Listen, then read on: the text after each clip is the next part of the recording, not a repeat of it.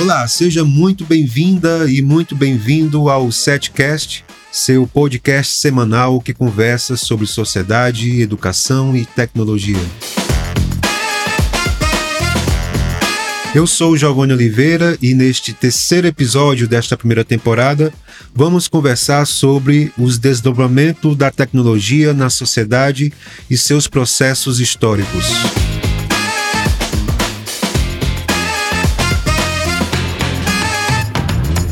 Para falar sobre esta temática, eu converso hoje com o historiador professor Igor Moreira, mestre em História Social pela UFC.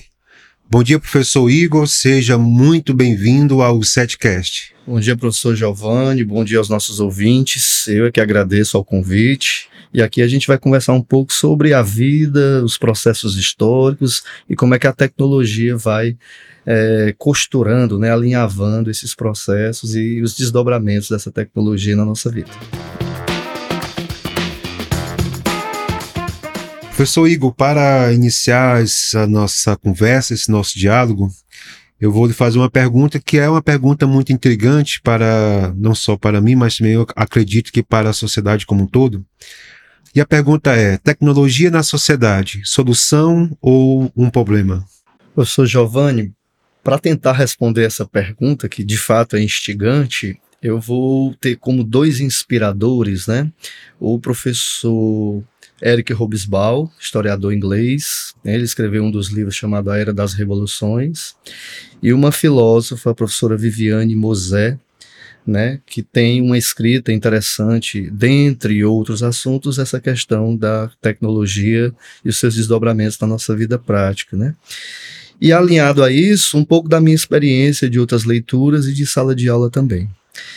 É, Para a gente tentar responder essa pergunta, a gente precisa voltar um pouco no processo histórico. Como é que se deu né, essa invasão da tecnologia na vida cotidiana, em nossa vida cotidiana? Né? Nesse momento histórico, nesse cenário do século XXI, nós estamos no cenário né, das redes sociais, da robótica, no cenário né, das, das, das é, da presença né, dos, do, dos dos aplicativos em nossos celulares, a nossa interação com esses aplicativos, inclusive dos podcasts, né? É um ponto positivo né? da, da tecnologia em nossa vida, mas nem sempre foi assim. A gente recuando um pouco no tempo, né? indo lá para a Inglaterra, que é o berço da Revolução Industrial para nós, o mundo ocidental, a Inglaterra, sobretudo do século 17 e 18, né? houve uma transformação social, uma transformação é, cultural, né? impulsionada por uma transformação econômica de extrema, é, é, de extremos impactos, né? Naquele momento, a Inglaterra já tinha as condições favoráveis né, para implantar a tecnologia e começar a criar a Revolução Industrial, o que viria a ser a Revolução Industrial. E um dos elementos, né, um dos, um dos, um do, uma das condições né, que proporcionou isso foi o fortalecimento do capitalismo é, esse capitalismo que já vinha desde o mercantilismo né, no século XV, né, com as transações comerciais entre a Europa como um todo e a Inglaterra e suas colônias, propiciou um acúmulo de capital, e esse acúmulo de capital né, por sua vez, né, impulsionou o início ali, o embrião das primeiras é, é, fábricas, nas primeiras produções em larga escala. Né? Essas produções em larga escala fizeram com que houvesse um êxodo do campo para a cidade, e esses camponeses, agora aos poucos, isso é num processo gradual, iria se transformando em proletariado. Né? Inicialmente, é, os produtos ingleses, né, nessas incipientes indústrias inglesas do século 17 e 18, todas é, eles, esses produtos eram manuais, né, feito de à mão, né, que a gente chama de manufatura. Né? Numa uma, uma outra fase, numa fase mais adiante da Revolução Industrial Inglesa, esses produtos manuais vão sendo substituídos pelas máquinas, né? E essa substituição, né, das máquinas, ela também vai causar um impacto muito profundo, né, no cotidiano da população inglesa daquele momento do século XVII e século XVIII, tá? Por exemplo, né, a, a, a, é, é, esses camponeses vão aprender agora a fabricar, né, sobretudo tecidos, né, que foi o produto inicial ali inglês no século XVII e XVIII, em larga escala. Né? Depois, um outro ponto, com horários definidos. Né? Eles é, faziam isso é, de forma muito é, caseira, digamos assim, né? muito é, familiar para uso usufruto é, interno e agora vai ser em larga escala para produção é, para o consumo maior, né? Eu queria só abrir aqui um parênteses, que um, um, processo semelhante, é claro, resguardado as suas devidas particularidades, mas um processo semelhante ocorreu aqui no Ceará, na cidade de Frecheirinha.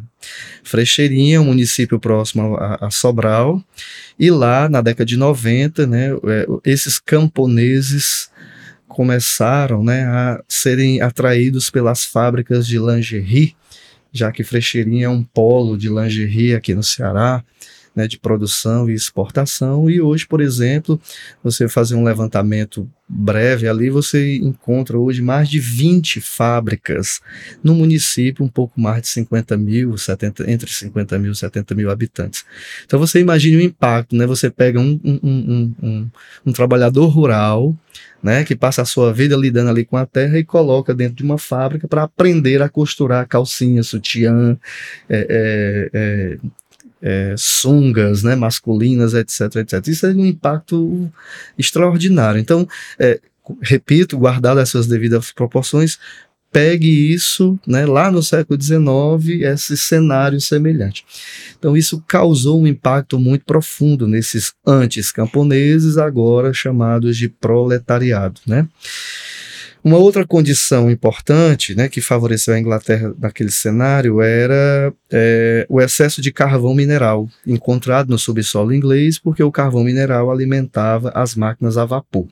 Então você tem essa junção de características que impulsionaram o nascimento da Revolução Industrial e o impacto tremendo na vida da, da, né, dos ingleses do século 17 e 18. Bem, ainda como uma característica né, daquele processo lá do século 17 e 18 na Inglaterra, nós temos a questão da urbanização. Então, falar em industrialização, né, impulsionada pela tecnologia que se renova no processo histórico né, acaba tendo um desdobramento prático na urbanização.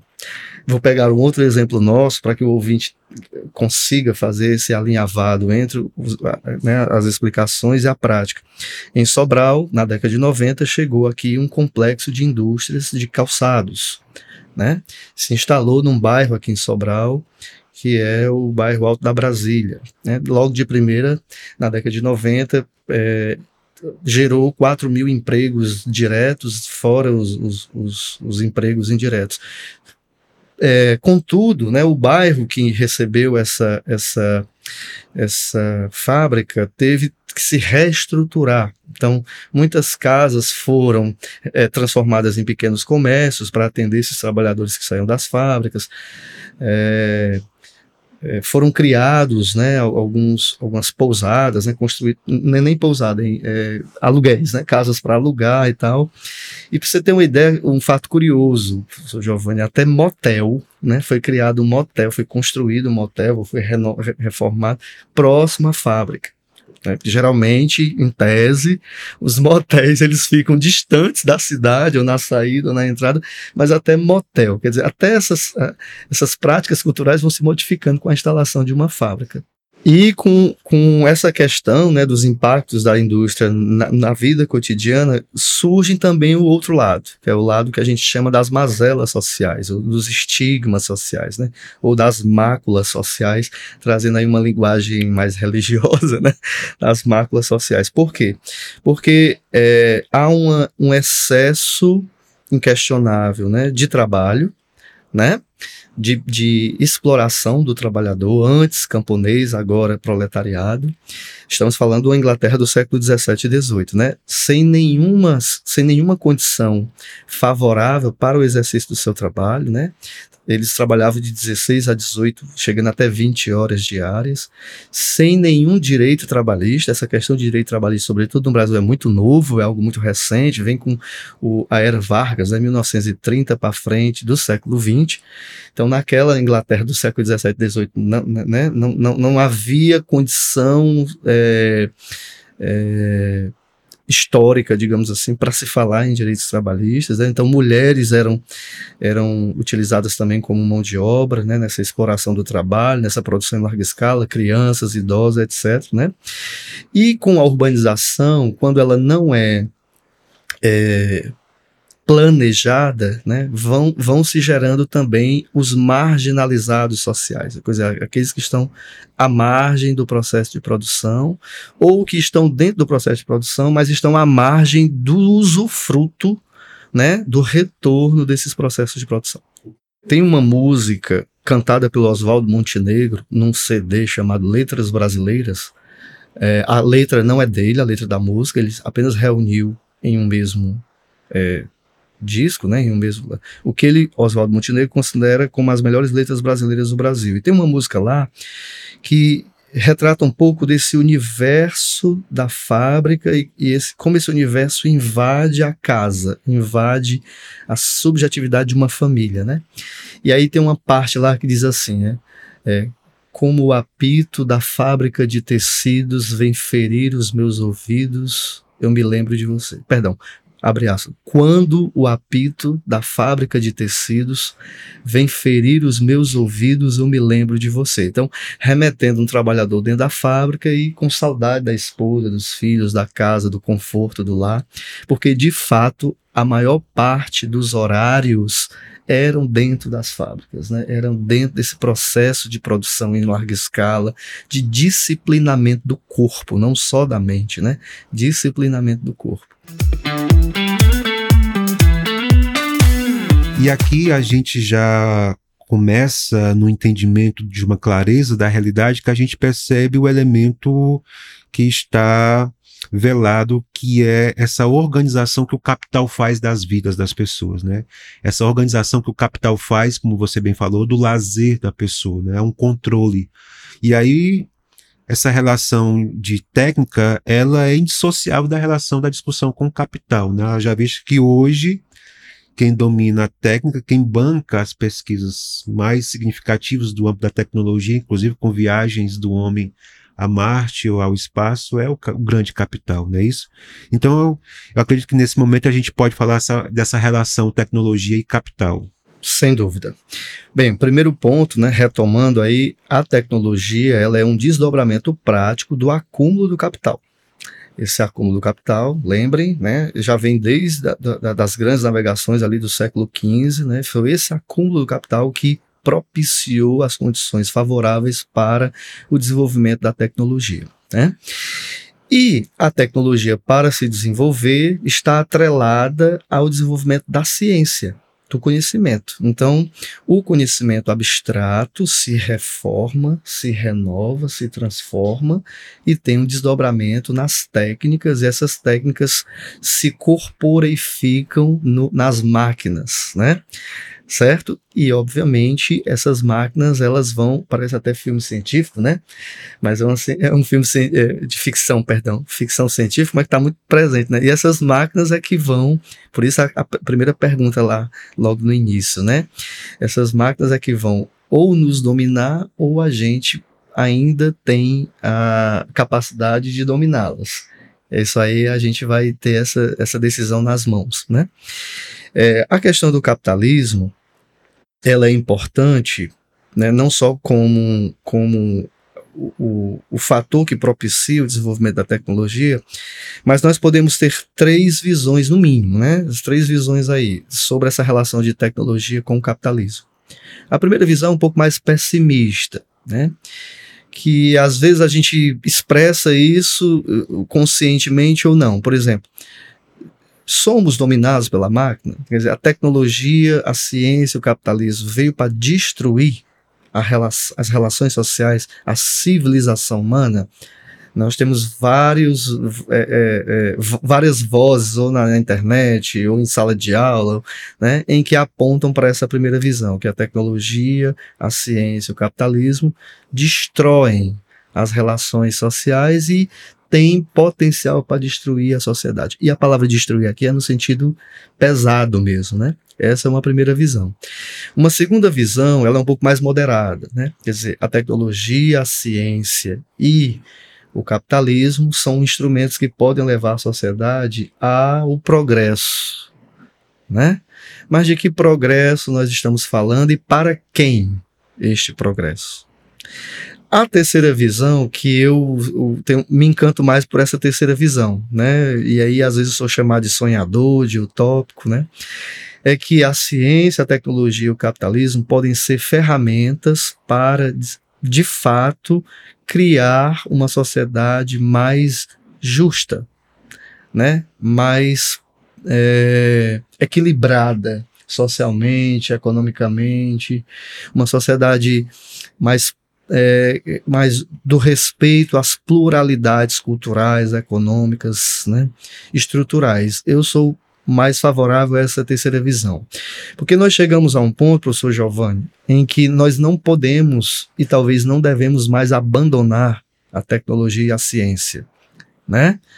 Não podemos mais, né? A gente teve aí um, um, um caso de, da, da, né, de uma epidemia de Covid-19 e a ciência unido né, as técnicas de manipulação do vírus e tal, né, que criaram a vacina e salvou né, a, a, né, a, a população. Em tempo recorde, né? Em tempo recorde, porque nós já tínhamos um conhecimento acumulado de vírus, outros vírus. E isso ajudou a entender esse vírus atual.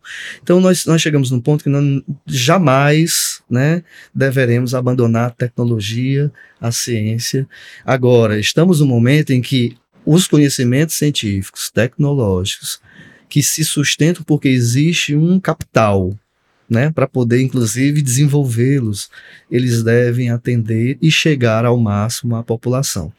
E isso perpassa por políticas públicas afirmativas, e isso perpassa por é, posicionamentos políticos, e isso perpassa por decisões políticas, e isso perpassa também pelo nosso entendimento no mundo concreto.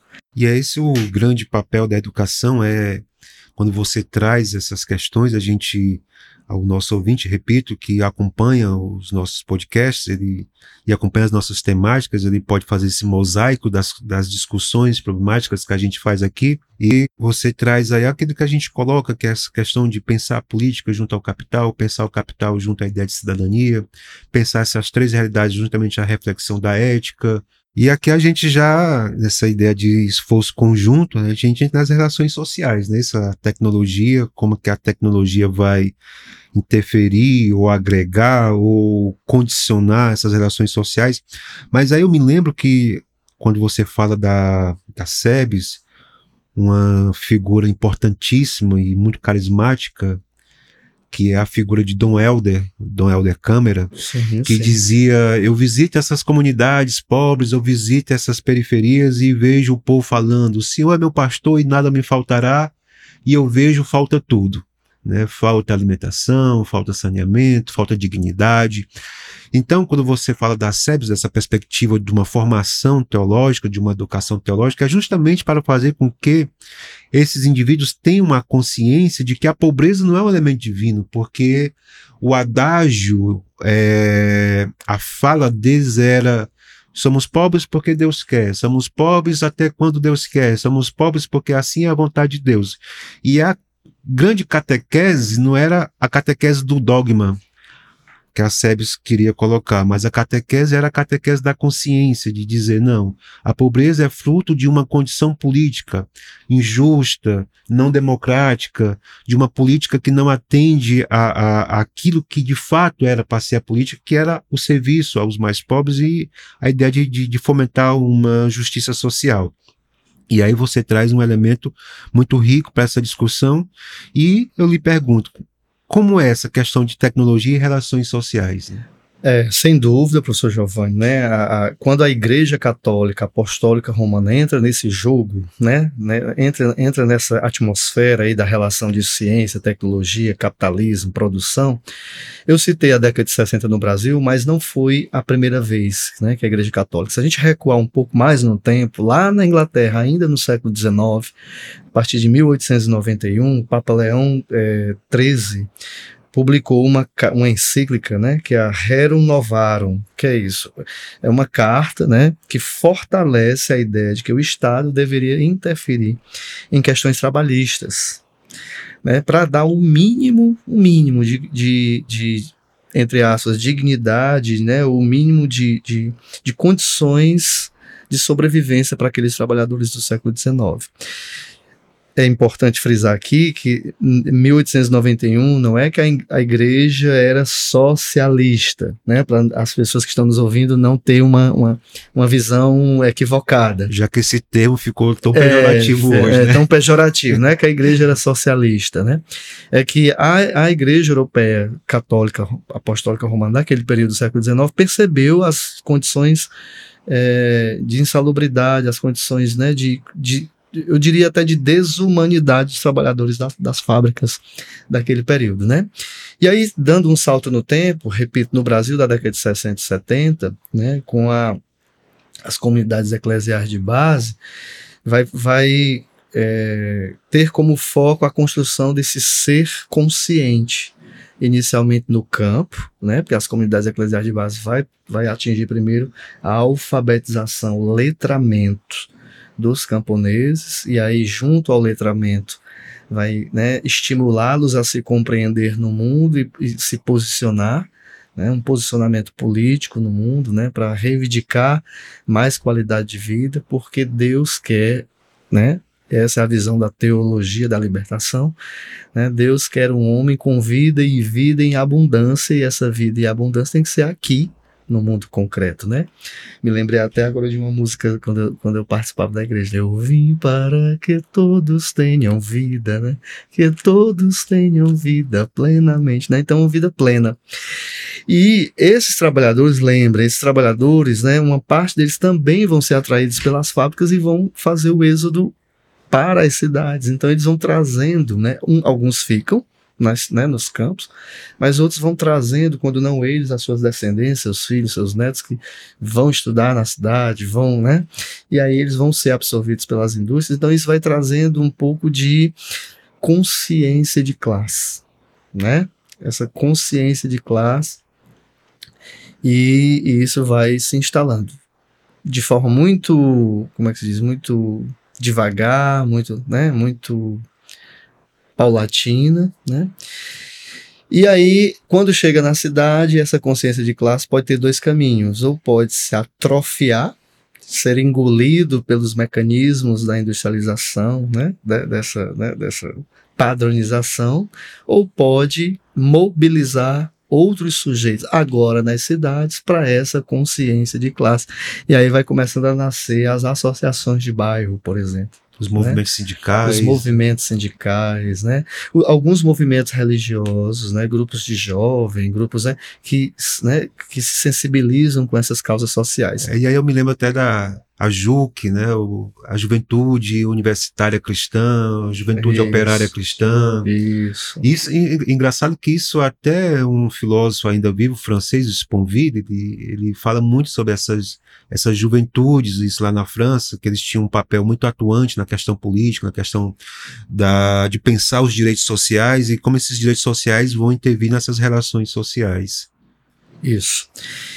Pegando o gancho ainda do, do né, dessa tecnologia e as relações sociais, é, e eu falando da questão que pode atrofiar ou não né, essa consciência de si no mundo, nessa interação com o mundo, é possível que hoje a gente está vivendo um processo inverso, né? As, as relações sociais, no momento que é mais favorável para se fortalecer, porque a ciência e a tecnologia estão à nossa disposição, né?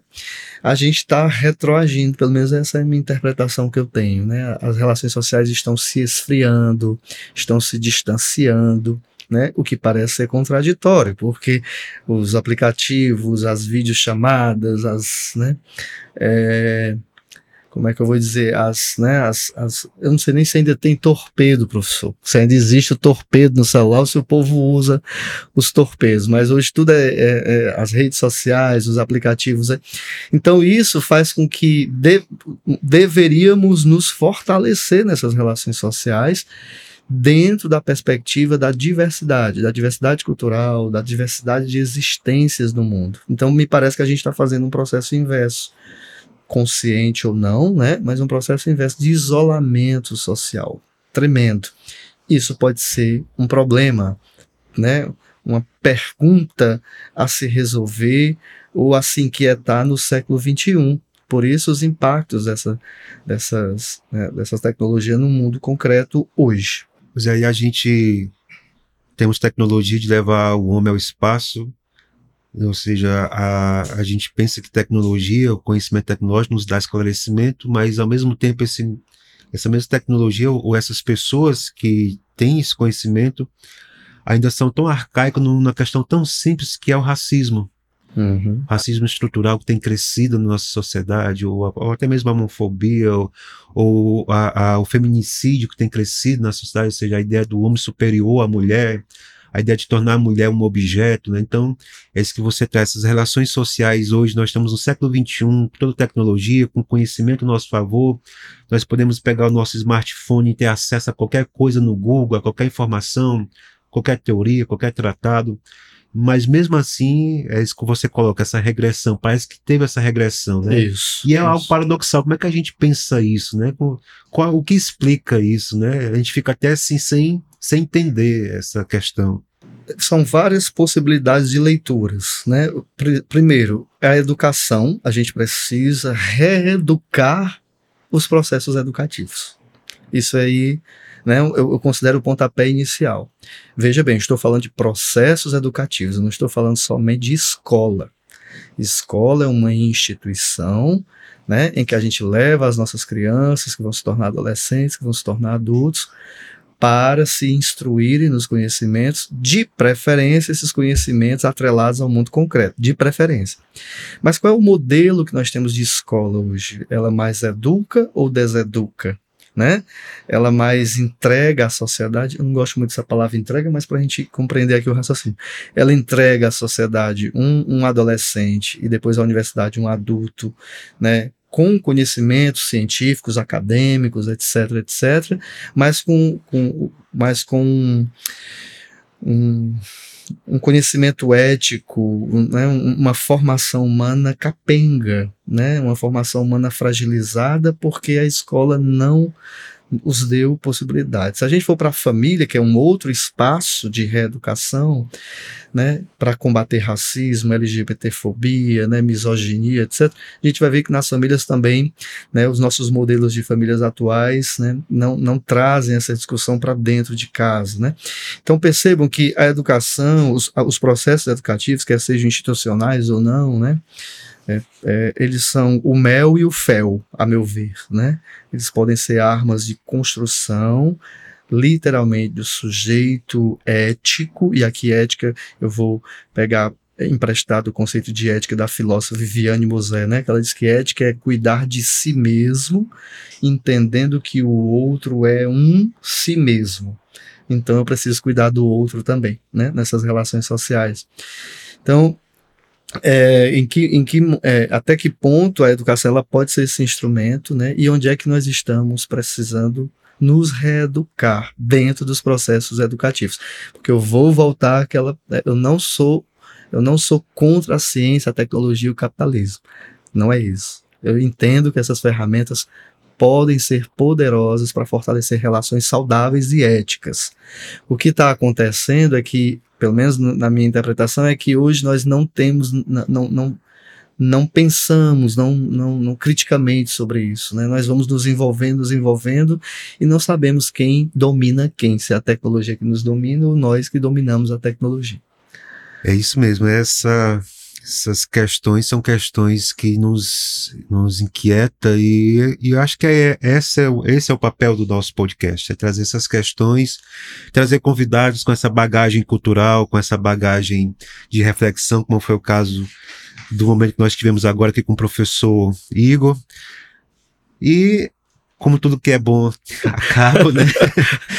Chegamos ao fim do nosso podcast. Eu quero agradecer enormemente, carinhosamente ao professor Igor por ter disponibilizado tempo da sua agenda para estar aqui conosco. Professor Igor, obrigado. Venha mais vezes ao nosso setcast participar conosco. Olha que eu virei. Estarei aqui. Então, este foi o setcast dessa semana. Peço que você possa seguir este podcast em sua plataforma preferida. Siga-nos também no Facebook, Ecosistema de Aprendizagens, e no Instagram, EcoAyames. Um grande abraço e até o nosso próximo episódio.